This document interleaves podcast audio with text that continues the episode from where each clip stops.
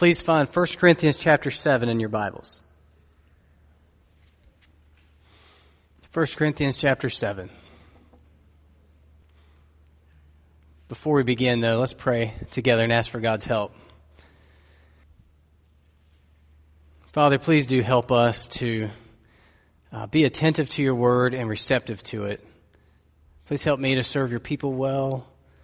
Let your the truth of your word, the truth about you and who you are and what you mean for us, how, how you've designed us to be, uh, let it sink in to our way of thinking, our way of seeing the world, our way of feeling, our way of approaching our lives and our relationships.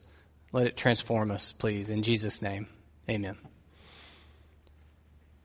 So I'd like to preach through books. I feel like that's the way the Lord laid out Scripture, and we don't need to impose some other format on it. We can just go with the way God has given it to us. And preaching through books gives me the opportunity to preach all kinds of different passages, uh, some of which I would never select to preach on my own, uh, which keeps it very exciting for me and hopefully for you as well. This passage, 1 Corinthians 7, the beginning of it, may seem like a strange topic for me to be preaching just on a random Sunday in May to you, but it is rich with instruction and direction. And I will give you a 100% guarantee at the outset, before we even begin, I guarantee that this passage addresses something that affects you. I guarantee that it addresses something that affects you either directly or it affects you because someone that you care deeply about is affected by what this passage is about, or it affects you because people in your community, your family, your neighborhood, your coworkers are affected by it, and absolutely because our culture and our greater community is affected by it. So the topic is sexual temptation. The passage is 1 Corinthians 7, verses 1 through 7. And we'll begin just by reading through the passage before we walk through it together in a more detailed way. So let's read it. 1 Corinthians chapter 7. Paul writes, Now, concerning the matters about which you wrote, it is good for a man not to have sexual relations with a woman but because of the temptation to sexual immorality, each man should have his own wife, and each woman her own husband. The husband should give to his wife her conjugal rights, and likewise the wife to her husband. For the wife does not have authority over her own body, but the husband does. Likewise, the husband does not have authority over his own body, but the wife does. Do not deprive one another except perhaps by agreement for a limited time, that you may devote yourselves to prayer. But then come back together so that Satan may not tempt you because of your lack of self control. Now, as a concession, not a command, I say this. I wish that all were as I myself am. But each has his own gift from God, one of one kind and one of another. So, the First Corinthians, the, this letter written to the Christians in the city of Corinth. And these Christians had a very particular issue that Paul is addressing here in this section of the letter. It's a very singular issue. They were overreacting to an, a sexually unhinged culture. The Corinthian culture was not that much unlike what we experience today. It was sexually unhinged. There, there were no universally accepted morals guiding and tethering their sexual ethics. And so the Christians in Corinth, much like we do today, had to figure out how to cope with living in this society. And in this case, it seems that they overcorrected. They overcorrected and were celebrating and promoting sexual abstinence, even within marriage. So we're used to abstinence when we think of sex education. We're used to the idea of abstinence when we think about before marriage. They were actually promoting it within marriage. It seems like in their letter to Paul, they had written a letter to Paul that he was responding to here, that they had included this sort of a slogan It is good for a man not to have sexual relations with a woman. Literally, it says, It is good for a man not to touch a woman. So let's see Paul's response in verse 2. But because of the temptation to sexual immorality, each man should have his own wife, and each woman her own husband. The way he responds sort of implies yes, there's some truth to that slogan, there's some truth to that sentiment that, in a sense, at times, in some situations, it's good for a man not to touch a woman. But, that's how he begins his response. But, because of the temptation to sexual immorality, each man should have his own wife, and each woman her own husband. Basically, what he's saying is you have failed to respect the danger of sexual temptation. You have failed to take into account how vulnerable you are to sexual temptation. In promoting abstinence, even within marriage, you're undermining marital intimacy. And in undermining marital intimacy, you're making yourselves more vulnerable to sexual temptation. And this had borne itself out. If you remember last summer when we were in 1 Corinthians, they had all kinds of sexual sin going on in the church. Very gross and extreme sexual sin, including an instance of incest and people visiting prostitutes. And this was within the church culture. So here they are with these strange two realities where they're so pure that they're not going to touch a woman even within marriage, and yet they're succumbing to all these sexual sins that uh, maybe, maybe even some in the culture who weren't Christians would have thought that's going too far. It's sort of like going on a crash diet. You know, somebody who sees they have a problem with their eating. No, I know I'm overweight. I know I can't seem to control what I eat. I'm tired of it. So I'm just not going to eat anything. I'm not going to eat anything. I'm just going to drink water, maybe a little lemon in it, and that's it.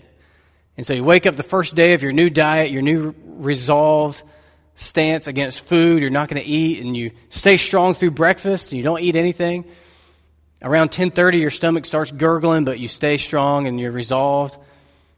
And then by 10:45, you're scooping ice cream up with a stick of butter. Because all reason has left your mind. You don't even care anymore about any restraints. You're so hungry.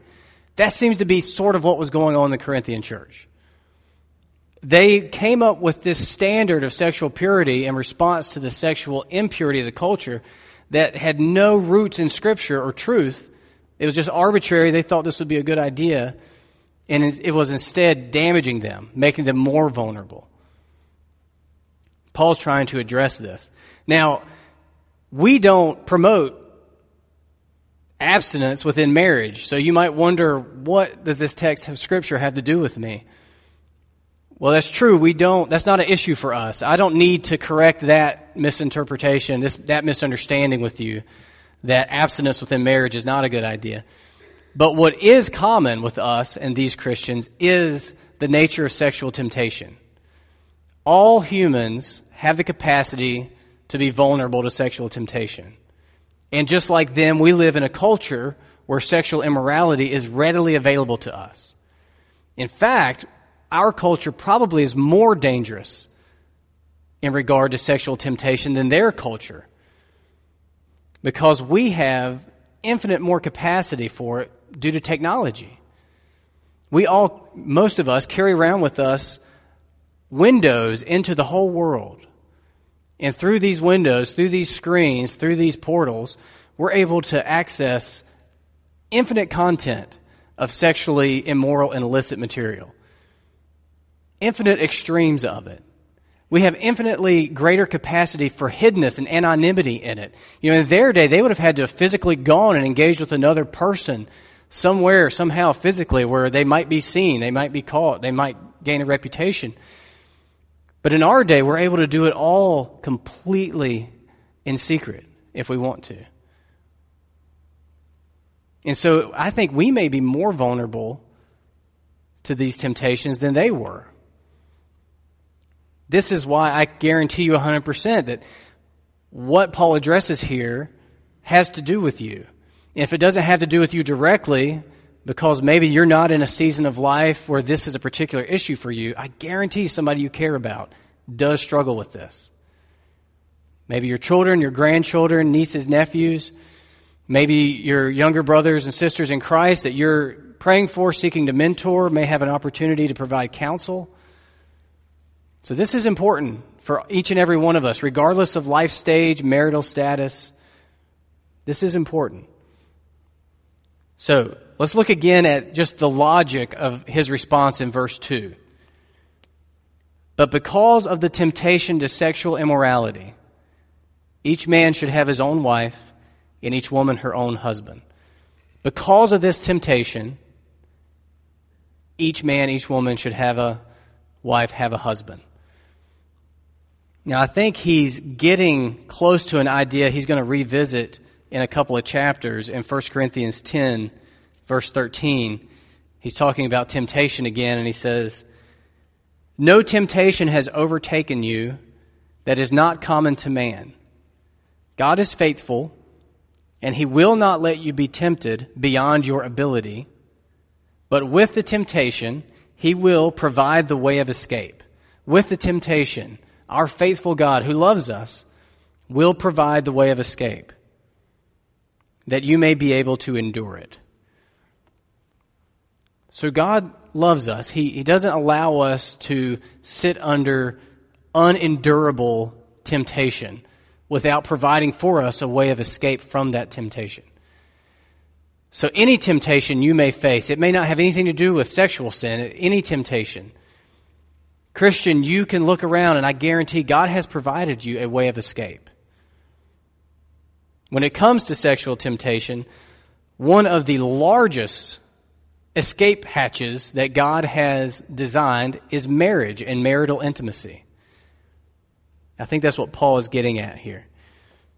Marital intimacy is one of the largest escape hatches that God has designed into the fabric of humanity to guard us against sexual immorality. Now, the next two verses, he sort of outlines what marital intimacy should look like according to God's design. This is what it should look like. Verses 3 and 4. The husband should give to his wife her conjugal rights and likewise the wife to her husband. For the wife does not have authority over her own body, but the husband does. Likewise, the husband does not have authority over his own body, but the wife does. He's using legal terms here, terms about duty and authority. These are terms in the same world, if you were to morph them into our day, same language as like liability or phrases like power of attorney. It's very legal, the tone he's striking here as he talks about marital intimacy. So let's look at each verse in turn. Verse 3 The husband should give to his wife her conjugal rights, and likewise the wife to her husband. The husband should fulfill his, in this sense, legal duty to his wife, and likewise the wife to her husband. Different translations say it in different ways, but in a sense, spouses are legally before God obligated to fulfill their marital duty to one another, to give each other their conjugal rights, to render due benevolence, that's how the King James puts it, to one another, to fulfill marital responsibility, to satisfy each other's needs. And then verse 4 explains why this is the case. For the wife does not have authority over her own body, but the husband does. Likewise, the husband does not have authority over his own body, but the wife does. This word authority has to do with delegated power. It's the same word that the Bible uses for rulers who demonstrate control and power and authority over a group of people. The idea is that upon the wedding, upon the covenant of marriage being sealed, there's an exchange of authority and ownership. The wife exchanges the ownership and authority of her body over to the husband, and the husband exchanges and gives over his authority over his body to the wife. And they no longer hold on to their own authority over their bodies, but instead they hold authority for each other's bodies. They relinquish their autonomy as they say their vows. They, in essence, say, I entrust you with all authority over my physical needs. And I assume before God and these witnesses responsibility for your physical needs. Paul says this in another way in Ephesians 5, verses 28 through 30. As he talks about marriage, he says, In the same way, husbands should love their wives as their own bodies. He who loves his wife loves himself. For no one ever hated his own flesh, but nourishes and cherishes it, just as Christ does the church, because we are members of his body. So when the husband sees the wife, he sees his own flesh, flesh of my flesh, bone of my bones. He sees his own body. And when the wife sees the husband, she sees her own flesh of her flesh, bone of her bones, her own body. So in a healthy marriage, the spouses are asking themselves all the time, what does she need? How can I care for him? How can I serve her? How can I protect and cherish him? In a healthy marriage, there's never demanding or taking. Nothing quenches the flame of, of godly marital intimacy quicker than demands and taking. It's all fueled by generosity and giving and selflessness. Never demanding or taking, always giving and serving. It's about generosity, mutual submission, and intentionality. Which brings us to verse 5, where Paul describes sort of the practical application of the, these truths for these Christians in Corinth. He writes, Do not deprive one another except perhaps by agreement for a limited time, that you may devote yourselves to prayer, but then come back together, so that Satan may not tempt you because of your lack of self control. Here again, that word deprive is more legal language. It's basically do not defraud one another, do not take from each other what is rightfully theirs. There's one exception that he lays out. If you both agree that for a limited time you want to be more free to focus on prayer. Maybe there's some big decision you're facing, or you're in some very, really painful season of life and you need to pray and fast. Then you can agree to abstain within marriage, but only for a limited time because Satan is always prowling around like a roaring lion waiting for someone to devour. And he knows that we all have an inherent weakness to this temptation. And he doesn't strike where we're strong, he strikes where we're weak. So he exploits it. He exploits our vulnerability here. So, what we see developing as we begin to study 1 Corinthians 7 is this portrait of a, a godly, loving, Christ centric marriage as the key alternative to sexual immorality. Can you see how cultivating marriages like this would would help strengthen us against sexual immorality and sexual temptation. Rather than merely resisting temptation, we can pursue the positive counterpart, which is godly marriage and marital intimacy. You know, we teach, or we, many of us want, if the school systems are going to do sex ed, we want them to do abstinence only. But I'm not sure that's actually the most constructive way. It probably should be ideal, in an ideal perfect world, it would be biblical teaching about singleness and marriage. Because abstinence only is just a negative. It's just a don't do that. And there's really no power or strength against temptation if all we have is the don't do that. What we need is the alternative. Instead of doing that, pursue this, this godly, glorious, awesome vision of marriage that God lays out and has designed.